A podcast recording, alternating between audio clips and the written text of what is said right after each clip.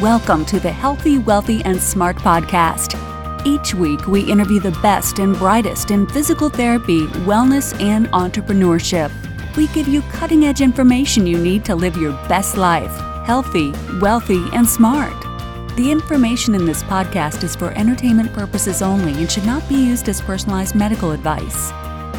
And now, here's your host, Dr. Karen Litzy. Hey, everybody, welcome back to the podcast number 400. I can't even believe it. And this episode is brought to you by the fine folks over at Net Health. So, if you're interested in a free opportunity to check in with the latest thoughts of other rehab leaders, I've got one for you. There's a new online rehab therapy community designed for the intersection of the clinical and business sides of rehab. It's called the Rehab Therapy Operational Best Practices Forum. It's all about habits and initiatives that juice up your attendance, revenue, workflows, documentation, compliance, efficiency, and engagement while allowing your provider teams to keep their eye on the prize, their patients and outcomes. I personally believe a better connected rehab therapy profession has the power to help more people. So jump in, subscribe, join the conversations today. You can find the Rehab Therapy Operational Best Practices Forum at www.nethealth.com slash healthy. So like I said, today is episode 400, which is kind of crazy. And I couldn't be happier to have as my guest one of my good friends, Dr. St- Secili DeStefano. So Secili has just a way too many accolades to name in one sitting. But she received her master's in 2001 and doctorate in 2007 in physical therapy from Marymount University. She administers premium care to a large, diverse population of outpatient orthopedic patients. She has a special interest in rehabbing the biomechanics, including the ribs, spine, hips, and pelvis. Over the past several years in practice, she has focused on preventing injuries, promoting health and wellness, and creating solutions for complex and persistent pain. She also provides care for men's and women's pelvic health, conditions specific to athletes, breast health, prepartum, pregnancy, postpartum, bone health, osteoporosis, osteopenia, persistent pain, and post surgical health and restoration. She has, like I said, numerous professional awards, way too many to um, to go into here, but she is uh, she has served as the director of the APTA section on women's health. She is certified direct access practitioner. She has received the distinction of certified orthopedic specialist and emerging leader from the APTA. She has served as a center coordinator of clinical education and is a certified clinical instructor.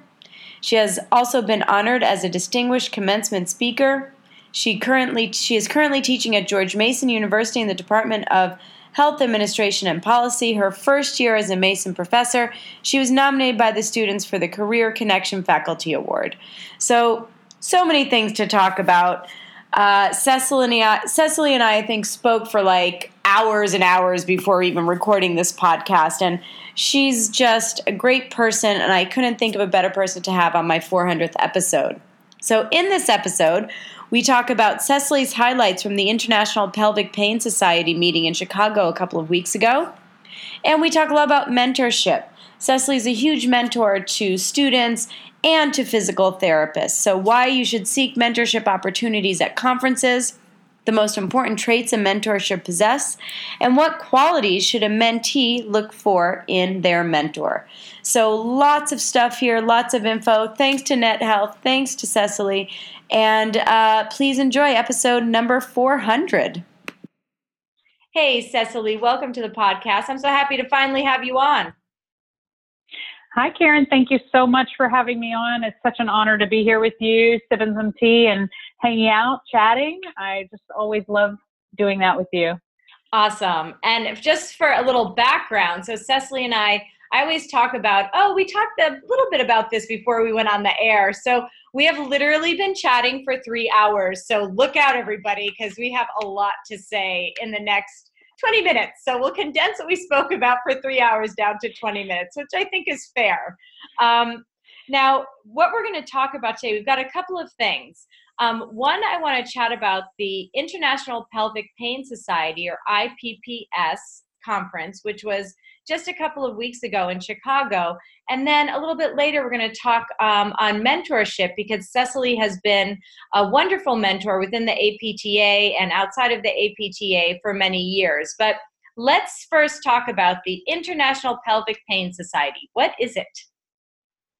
The International Pelvic Pain Society uh, was established, you know, back in 1996, and they basically um, educate healthcare professionals about chronic pain and also bring hope to those who are suffering with chronic pain and raising awareness. So it's a great forum, a great society to bring healthcare professionals together to talk about issues affecting our clients. And is this only for physical therapists or is this multidisciplinary? It's multidisciplinary. In fact, I'm glad you brought that up. That's one of the things I liked most about IPPS. This is my, um, I attend IPPS and I love it for that reason that it's multidisciplinary. We have urologists and gynecologists, gastrointestinal specialists, all kinds of different nurse practitioners from all over the world. It's also international, as we, you know, as, as the name says, and there's people from all over the world, different countries, very global presence there. And so it's helpful to have everyone in the room to talk about it because as we know other countries maybe have different issues than we have and and looking at medicine holistically we can come together on a variety of different topics related to pain as well as different disciplines and how we can best work together to really solve the problems and think about scalable solutions for chronic pain and i think it's so great. I that that it is multidisciplinary and international. I'm a huge fan of both of those types of conferences because like you said diff, people deal with healthcare differently in different countries and there's always something to be learned there and something to be shared that maybe hey we're not doing this here in the us but what a great idea. How can we start implementing that? Absolutely what were three highlights, or maybe not three, give me a couple of highlights for you aside from hanging out with colleagues and making those professional connections? Because we all know conferences are great for that. But did you learn anything new? Absolutely. That was my, I mean, you know, what you're speaking to is my heart. I teach my health administration and policy students that networking is so important and these conferences are great for that. But what I really enjoyed this year was the clinical foundations. So Thursday of the conference, the first day for me of the conference, clinical foundations was basically where they brought in different healthcare practitioners to do um, these small little vignette talks. So we talked about uh, pain pathophysiology, we talked about gynecology, we talked about urology, um, gastrointestinal disorders, and then we talked about the psychosocial aspect and then what I really loved was the neuromuscular piece by Karen Brandon and uh, Meryl. Uh, they gave a wonderful talk about that in, in, a physical exam. And what I neglected to say earlier when I was listing off professionals, obviously physical therapists are in the room, and that that's very important because we were able to give a physio perspective to the other disciplines, but also gain some perspective from um, from the other specialties as well. And the neat thing was we had these vignettes, pharmacology um, and cognitive behavioral therapy as well. And then we had these breakout sessions at the end where we brought in case studies and we broke out into roundtable groups of interdisciplinary teams and we discussed the cases and we problem solved the cases together as a team. And that was really wonderful because it all built up on all the little vignette talks we'd had throughout the day from the experts. And then we were able to put it into practice and implement it together as a team in these breakout case studies that the team put together uh, for us. And we had a moderator at each table. Um, and it was just really uh, they gave us you know some some great questions to talk about. And then we were able to talk about it amongst ourselves and bring in our own perspectives to solve the problems for the patient. And it, it was just a fantastic way because it culminated and built on itself. And then and then at the end of the day we kind of brought it all back together in a very um, functional way that we could take back into the clinic monday morning. So that was my my primary favorite thing I think um, one of the things that I had FOMO about, I'm going to tell you, is they had a clinical anatomy cadaver lab, and I oh, heard oh, cool. I wasn't able to attend. Yeah, but I heard great things about it from the clinicians uh, who went, and and they they said it was just fantastic. So I'm hopeful that they'll do that again, and I'll get to go. Um, you know, one of the one of the things I enjoy was the psychosocial assessment that Alexandra Milspaw do, does. She does. Uh, she brings in that perspective, and I like to talk about that, and I like to hear what she's doing and and how to implement that in the clinic. Uh, I, it's always good to hear. So Britt uh, Stuge, she's a PT PhD who talks about pelvic girdle pain. She spoke on, I think it was Saturday, and she gave a, a nice uh, talk about her research and the research in pelvic girdle pain. And I like to hear her real time and then uh, ask the questions. Uh, Karen Brandon and I were talking about her talk earlier, and we were talking about, you know, it's nice to have these researchers in the room and you can ask them questions about their research. And so one of the the other pieces that I enjoyed was just having these researchers in the room and being able to listen to their talks and then ask them questions about their research, or in my case, just sit there and listen to the questions that are asked and, and process some of that research and the questions that they ask about the research. And that's that's nice. It's also very affirming. So we talked, for example, about how gastrointestinal disorders are linked to chronic pain, and it's nice sometimes to affirm things we already know and then and then really see well okay well what can we do about these things that we're seeing in the clinic? What what can we you know glean from this? And and um, one of the you know i've gone way over three things but the other thing that i enjoyed was talking to catherine uh, witzeman who's a phd uh, md and she talked about the gynecological and uro, uro, urology perspective but really she talked about her center of excellence with her multidisciplinary team and working together in that multidisciplinary team. So that was another big theme. You know, we brought it up at the beginning, and I'm just going to hone back in on it now that those, you know, how to work together as a team to solve these problems. And so that's one of the things I really love about this conference. I mean, it sounds amazing. And is this only for people interested in pelvic disorders, or can anyone go even if you're not working with pelvic pain patients specifically? I honestly think I think it honestly is for a lot of different disciplines. Uh, they have, you know, as I mentioned, the gastrointestinal piece was really heavy and strong in this conference. We talked about IBS and a lot of other things besides just pelvic pain and and just pain science in general we talked a bit about you know updates in pain science and what's going in pain science what's going on in pain science and and different other visceral pain syndromes as well. So I think it spans more than just pelvic pain, more than just endometriosis, more than just bladder pain. And mm-hmm. um, I think that there's some good science to be learned, you know, to, to, to deep, deeply dive into that doesn't necessarily have anything to do with pelvic pain, but it has a much broader applicability. What if anything, if you can remember, because I'm kind of interested in that gastrointestinal part, was there anything that you were like, oh, that is really interesting from that gastrointestinal talk? It's a good question. I actually was thinking one other thing I didn't mention that I really liked before we get into that was the yoga. Oh, nice. totally loved the yoga. Dustienne did a great yoga. Oh, for, she's, um, she's awesome. For pelvic pain she is so awesome and and i i usually am not able to attend her yoga and i really like that i really like that that yoga piece.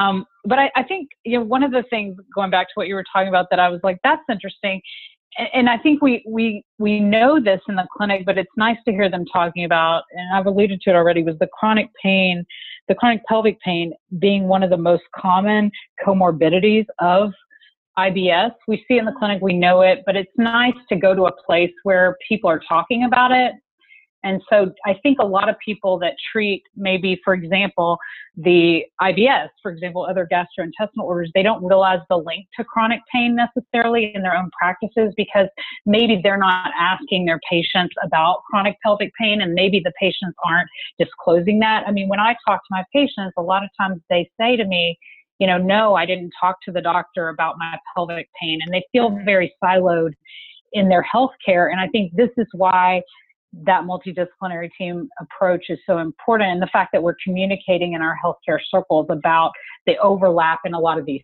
syndromes. So I think that for me, that was a piece that I really enjoyed hearing people talk about aside from just the you know the hardcore research reporting is is that I really enjoyed enjoyed hearing people talk about the crossing over of the different um, chronic pain syndromes and, and how can we get into the gastrointestinal community to tell them also to, be talking to your patients about their chronic pelvic pain because if it's one of the most common comorbidities they probably have it and they need treatment you know?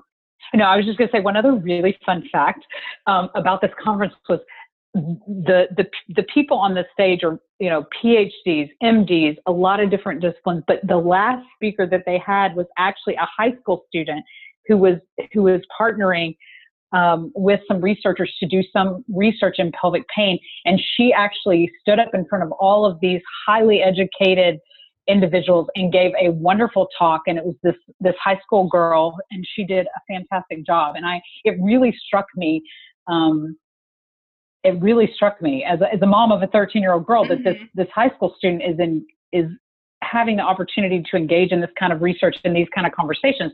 So I would say not only do we need to be talking as a multidisciplinary team, but we need to be talking to maybe you know teenagers people before it starts Absolutely. yeah you know sure. she's getting involved with her health care and her pelvic health and her gastrointestinal health way early in the game you know and it, it, it just spoke to me about how maybe there's some opportunities there for education in the future but anyway I yeah, just wanted absolutely. to mention that because it was so striking to me. And did uh, she have a history of gastrointestinal problems or pelvic pain, or is this was just something she was interested in?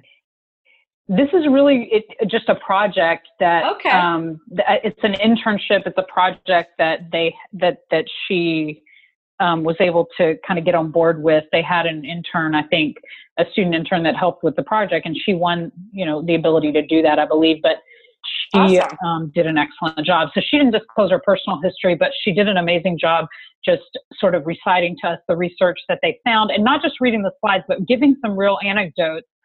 Um, and it and it was very impressive at her age and stage in life that she was doing that. But also the topic matter as well might have been difficult for her, um, but it wasn't. She did a great job. So that's amazing. That struck me.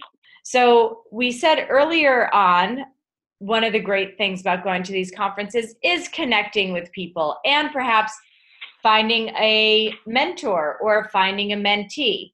And like I said, you have been a mentor to many people over the years, but what I'd like to know is do you have a mentor? Did you have a mentor? And on that note, we're going to take a quick break to hear from our sponsors. And when we come back, we'll talk all about mentorship with Secili. Are you interested in a free opportunity to check in with the latest thoughts of other rehab leaders? Well, I've got one for you. There's a new online rehab therapy community designed for the intersection of the clinical and business sides of rehab. It's the Rehab Therapy Operational Best Practices Forum. Catchy name, right? It's all about habits and initiatives that juice up your attendance, revenue, workflows, documentation, compliance, efficiency, and engagement while allowing your provider teams to keep their eye on the prize their patients and outcomes. I personally believe that a better connected rehab therapy profession has the power to help more people. Jump in, subscribe, and join the conversation today. You can find the Rehab Therapy Operational Best Practices Forum at www.nethealth.com slash healthy. Absolutely, Karen. Absolutely. I have had several wonderful mentors throughout my career, um, professionally and personally. You know, uh, we we as as a Mama Kate Mafia, I had an experience this week where I gained a mentor. Um, I'm a mother of an eight-year-old boy, and I gained a mentor of mothers of eight-year-old boys. So I go to these conferences, and I'm very fortunate uh, again to just uh, interact with people who've mentored me. I mean, Karen Brandon at this conference, she gave a wonderful talk, and she has mentored me mm-hmm. in the pelvic health world and also the leadership world as a part of my Mom and Cake Mafia group. And so there are vital people like that along the way who have, have poured into me. And, you know, I have a, a little, another group who in leadership has poured into me over the years and been just really integral in meeting with me and talking to me about leadership and about my path and, you know, past, present, future, where do we want to go? I think, you know, there's one in particular that one one student in particular that I um, I think she would say that I was a mentor to her. But the reason I bring her up, she was a high school student that worked at our clinic as a as an aide early on in her career, and then she finished high school. She went to college. Then she went to get her PT degree, and now is working. Spoke at APTA Next conference this summer, and then is also really interested in getting involved more with the uh, treating pelvic health. And I think that her experience reminds me that mentorship is bilateral. So she would probably say I was a mentor to her throughout her career. But I would say that she has also mentored me because our mentorship has become bilateral. So she is teaching me things and, and educating me on different varying aspects of a, a lot of different kinds of, of, um, of things. You know, we talked about concussion management this summer quite a bit and some other things along the way. And it's just been a real blessing to get to have that kind of bilateral mentorship. And it's very organic. If we're talking about informal mentorship, I mean, you know, Karen, you know, there's informal and there's formal mentoring. And what combination of that is most effective at different periods of people's careers uh, and experiences is is sort of again very individual. But in in this case i'm talking about the informal mentoring that occurs that is is somewhat organic where you you share some values or you you would like to look at gaining some experience in an area that you see someone else who is very successful there and you try you know to to talk to them about engagement and commitment and you know how, could, would they mentor you? And is this is this a good bilateral time? Do we have good trusting relationships? You know i have kind of a, a top 10 things that i think about mentoring sometimes and I've, I've spoken about most of them but i think i think the bottom line is we all think mentoring is important i've never met anyone that i talked about mentoring to who didn't think it was important mm-hmm. i look at it I, I talked about it this summer at next with some of my colleagues who agree um, with this concept that mentoring though is just one piece of a bigger puzzle of mastery. So we're all striving to be better. We all want to kind of move in the direction of being better. We want to accept ourselves where we are now, but we want to be better to tomorrow than we are today, better, you know, better today than we were yesterday. And so in, in that process, we're looking for people to help us along that path. And I, so I think we all kind of agree it's important. I, who are you mentoring? I'm dying to know who are you mentoring right now and who has mentored you? I want to know that. oh my goodness, flipping the switch here. We're flipping the tables. Um, you know, I've I've never had formal like a formal mentorship program. Like I've never entered into a formal mentorship program. Um, you know, that involved you know weekly meetings or uh, things like that. But I feel like I have been lucky enough to meet a lot of great people, both in physical therapy and outside of physical therapy, who have really helped to um, open my eyes to different uh, opportunities that maybe I don't see in front of me, but that they're there, but I'm not seeing them. Um, and people who have who are there to give me like that push when I don't want to do things. And oh, amen. Yeah that's and true. I think for Very me, important. that's been great. I, like I look at some of my clients as great mentors to me from a business standpoint. I've spoken about this before because they're all CEOs and you know multi-million dollar companies and things like that and i feel like if boy if i have the chance to, and they are all mentors um, for others but if I have questions or need guidance, I'll oftentimes ask them and they will guide me in the right direction. You know, they'll either say, yes, do this, or it's just a no. I remember when I was first creating the podcast, I had someone like work up a, artwork for it, and I sent it to my patient, and his wife emailed me back said, "Oh, we're not really sure that we like either of them," and you know, and and so I emailed back and said, "Well, what if I change this and this this?" And they wrote back, "It's just a no." End of email. but sometimes yeah. you need those people to be like nope this is not this is not what you want to do this is not what you should be doing and and i think if you have a good mentor they're not your yes person they're the person right. to actually say no and offer some alternatives so when my patient was like no just put your face on it and i was like oh okay okay and of course he was correct um, but and and I think as as you move through your career, and I don't know if you agree with this, but your mentors change because your career is changing and your trajectory is changing. And it's not that you're dumping people off at the side of the road and being like, screw you, I don't need you anymore, but it just changes. Right. Well, you're transforming, and so you're going to need different things at different times. Mm-hmm. I mean, for example, the ex- the example I gave about the mother of boys, I didn't know I needed that until I needed it.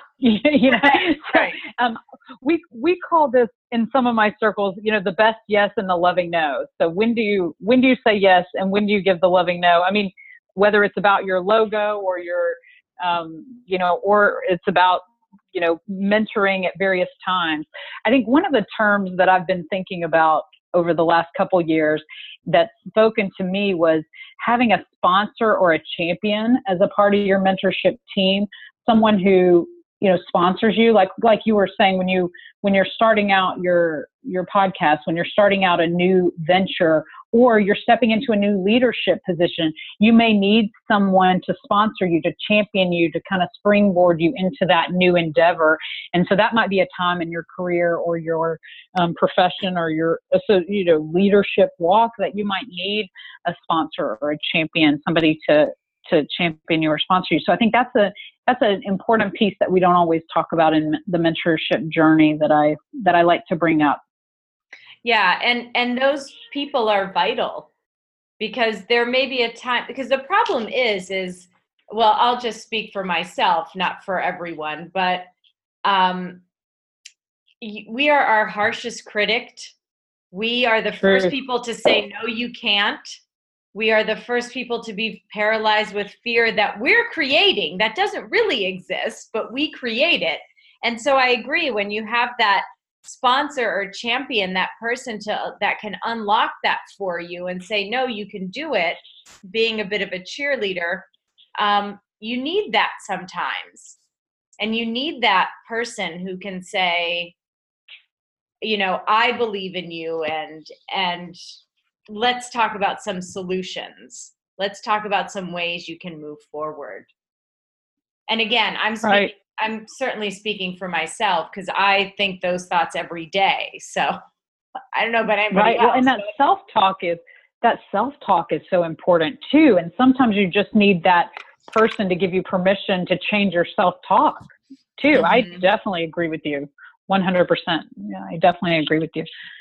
Yeah, self talk is the self talk can be the worst. Um, just, or the best.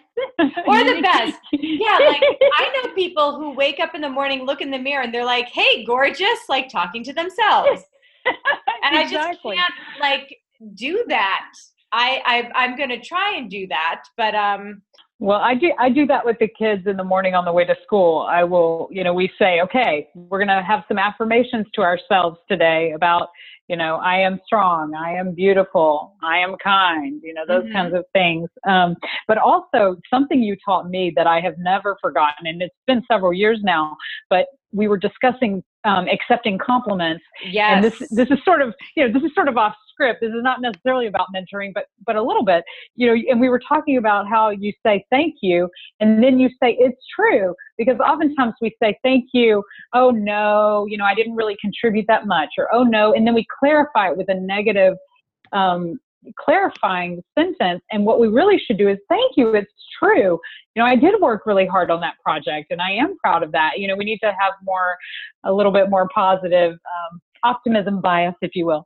Yeah, so, and and you taught that, me that, and I love I that. I know, I remember that. And you know, with that, if someone gives you a compliment and you say, "Oh, but it's blah blah blah blah blah," like you said, you you clarify it with a negative. You're putting yourself down, but then you're also not acknowledging the person who just gave you the compliment. So is exactly. that person give you a compliment again? Probably not, because they gave you a compliment and you shot it down. It's like saying a big F you. Thanks for thanks for no thanks for the compliment. You know, nice to meet you. Instead of just saying actually, thank you so much. No, actually, I don't need your compliment. Thanks a lot. You know what I mean? You're so, not very perceptive at all. You're completely wrong. yeah, exactly. And so, like, would you give someone a compliment again after they give they follow up with like a negative sentence or a negative connotation? No. So you're not even allowing the person giving you the compliment to feel the joy of giving you that compliment. Because don't we all Which want a compliment true. yeah. I mean it's nice yes. to give someone a compliment. And if it's definitely. completely shoot it down well all right that person is going to be like well whatever um, but yeah, I'll save my compliments from someone who appreciates them. yeah, exactly, exactly. But I, I do think that that is part of of mentorship because you want to teach your mentees to have that acceptance. So, and and that acceptance goes a long way. If you are always shooting down compliments, no one's going to give you a compliment anymore. And then you're not going to believe that you deserve one because then no one gives them to you anymore. Sure, that's true. Wow, that is circle. profound. Yeah, well, you're right. You're absolutely yeah. right. So it's like, and absolutely. I do think that that is a big part of being a, a, a positive mentor to someone. I agree with you because what we're really trying to do is inspire people to become mm-hmm. the best version of and, and I shouldn't say we I my goal is always to inspire people to become the best versions of themselves while we're accomplishing whatever the goal is that we're setting out to do together or that they have, have identified or we've identified are the goals you know i want them to be the best version of themselves. I would like to contribute to that to help them be that person that they want to be. And i think that's a part of it right? So emulating that behavior by accepting compliments is just another part of that. Exactly exactly. And now what would you say are the most some of the most important traits for a mentor to have. Mm, mentor that's good. So for a mentor i think i think that commitment is important. Communication is important. You know trust you need to you need to be in a trusting relationship. It's an investment so you need to you know want to invest in that other person and be engaged with that other person and be open to that other person so that you're you're able to have effective conversation and and with that trust you have a trust of that person and they have a trust of you. We actually had an interesting conversation at the dinner table tonight. I was talking to um, a montessori teacher a 13 year old basically and we were discussing this aspect of mentoring and what what you need. And passion was one of the things that we identified together and as being something that you need as a mentor. Because if you're not passionate about the topic or about the person or about the goals going into it, you're not going to be able to really give them what they need. If you're kind of just more or less, then then you may be leaving something on the table for them that they need and they might be able to find someone who's more passionate and might be more effective with them. And kind of like I was alluding to before, in some cases, not all the cases, it really depends. This is, you know, it's, it's very fluid because it really depends on what the, ment- the mentor and the protege need, uh, what their relationship entails and what's needed. But sometimes it's like Les Brown has this story of the, the Chinese bamboo tree where you water it, you water it, you water it for years, and you the first four years you don't see anything. And then all of a sudden, the fifth year, it shoots up into a full grown tree that fifth year. And so sometimes, you know, if we're not patient and persevering, we'll miss out on the real beauty of what's to come with our bamboo tree, you know, with the, with the, the mentor, the mentee or the protege that we're working with. Um, but it really just depends on the, on the relationship. But those are some things that I think are primary, that perseverance, the passion, patience, communication. All amazing qualities to have in in a person, but certainly I can see that as a mentor. And if you're someone who's looking for a mentor, what advice do you have for them to seek out a mentor that fits their needs? So for me personally, I think curiosity. What I've when I've looked back over the course of the relationships that I've had, again that have been bilateral mentoring relationships, I look have looked back and the traits that I've noticed in particular are things like curiosity, that desire to be better. And so when we're talking about fit, you know, some of it is also fit. Is it a good fit? So when I say I personally, there's a lot of research out there on mentoring. I should say a lot, but uh, there's some research out there on mentoring, and and there are lists and lists of of qualities that they've identified in the literature. But for me personally, when I look back over it, I see things like curiosity, the desire to learn, the desire to be better, a discipline in within that. So the discipline to to stay to the task or to move forward in the task and also the adaptability and resiliency to change when when you have something like a happy accident that takes you off the path that you think you're on. You think you're going you know like for example let's say you think you want to be a phd and you start going down that path and somewhere along the way you realize wait a minute um, you know something happens where I'm I'm not going to end up finishing my PhD. Well, well, whatever happened maybe put me back into clinical care where it turns out I'm treating the patients that I've always wanted to treat from 10 years ago. You know, so something may change that that Andrew Guccione coined happy accidents, and I. One of the things I look at is that ability to adapt and resiliency to um, to handle these happy accidents and how people look at these happy accidents. I think determination goes along with that too.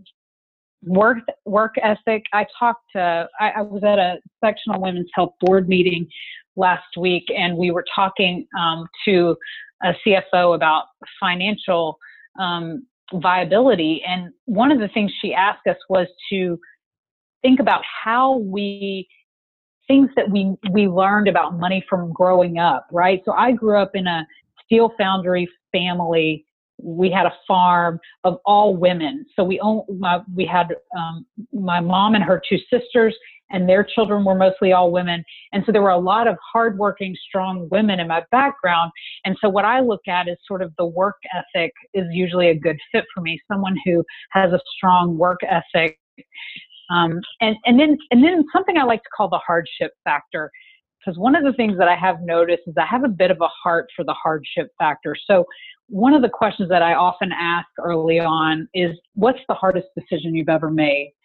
And and some of the answers to that will be surprising and enlightening, and it tells you a lot about a person. And I think that's something that I, you know, I sort of in in the mentors that I've mentored, I, I have sort of seen that um, as well. So anyway, that's for me. That's that's sort of the things that I've noticed.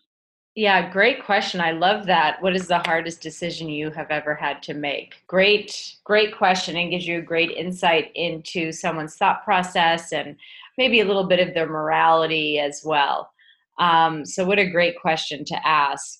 And for that's a great question, I think, for a potential mentor to ask a mentee and vice versa. Because, like you said, these are bilateral relationships. So that absolutely makes a lot of sense.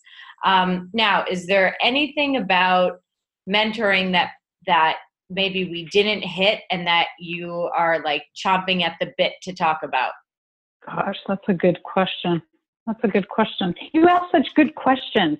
I feel like you always hit all the things, and you and I just talk and talk and talk. We just yeah. talk about anything. We could just, I mean, we could certainly, you know, we could certainly kind of go on and on and on. I think one of the things that you and I talked about earlier tonight that that resonates with me in our mentoring relationships is that and it's something I've been thinking about over the last couple of years myself is judging these kinds of relationships, judging ourselves and also our mentoring relationships by our impact, not necessarily by our intentions, because I think we all go into these relationships, as with many other endeavors in our life, we go in with great intentions, we have good intentions, but you know, is the juice worth the squeeze? Did we get the impact that we were intending to? And if not, how can we better get that impact? How can we how can we matter in these relationships? I've been reading that that book Matter by Peter Sheahan, and it's talking about these kinds of of things. You know, what is the